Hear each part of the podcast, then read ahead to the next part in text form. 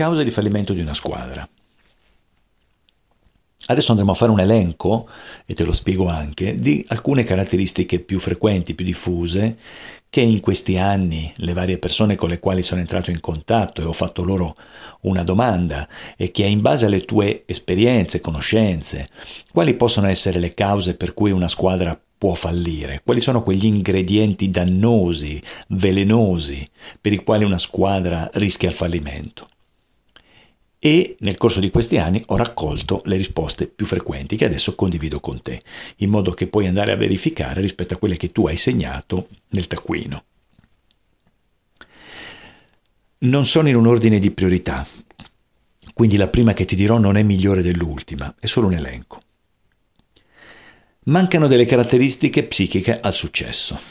Questo con questa terminologia che è una sorta di scatolone molto ampio, dentro ci stanno tutta una serie di caratteristiche del nostro comportamento, la determinazione, la concentrazione, la perseveranza, la volontà, eh,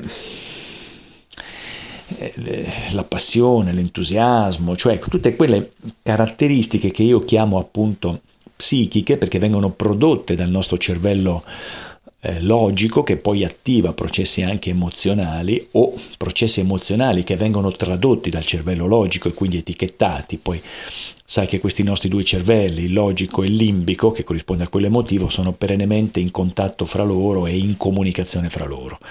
Quindi che nasca prima da una parte o poi dall'altra, di fatto sono tutte quelle ripeto, caratteristiche che ci vedono protagonisti dal punto di vista psicologico, no? quindi risorse interiori che poi agite in comportamenti producono certi risultati. Un altro grande elemento di fallimento è la cultura degli alibi. Noi italiani purtroppo siamo molto bravi a produrre alibi. Che cos'è un alibi? Non è una scusa. Quindi se ti chiedessi definiscimi un alibi, e l'avevamo già visto anche precedentemente, uno si ferma e appunto viene da dire una scusa, una giustificazione, sì, ma ha qualcosa in più, cioè l'alibi ha anche un dare la responsabilità a qualcuno all'esterno di noi o a qualcosa fuori di noi. Quindi l'alibi ha in sé la deresponsabilizzazione, non mi prendo le mie responsabilità, ma dico che è colpa di qualcun altro o di qualcos'altro. Quando sei in una squadra se produci alibi e dici che sono sempre quelli fuori, che è il campo, che è la luce, che è l'avversario, che è l'arbitro, che è la palla, che è la racchetta, che è il vento, eccetera, eccetera, capisci che non ti poni mai al centro e non ti chiedi o non ti dici cosa tu hai o non hai ancora fatto per ottenere certi risultati.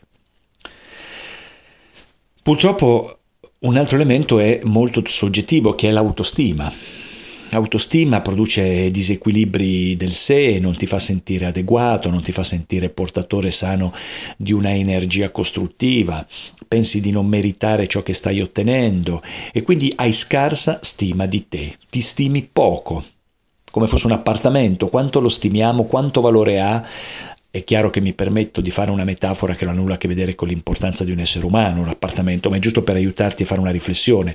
La stima di un bene è data da quello che è il valore di mercato rispetto a quello che una persona è disposto a pagare, quindi viene fuori un, una cifra.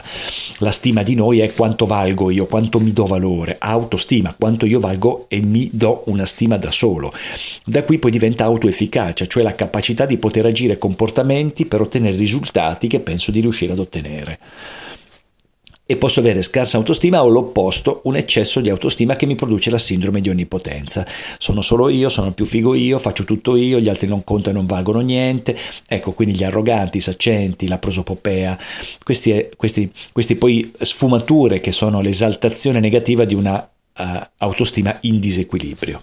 E questo in una squadra porta di nuovo delle grandi complessità.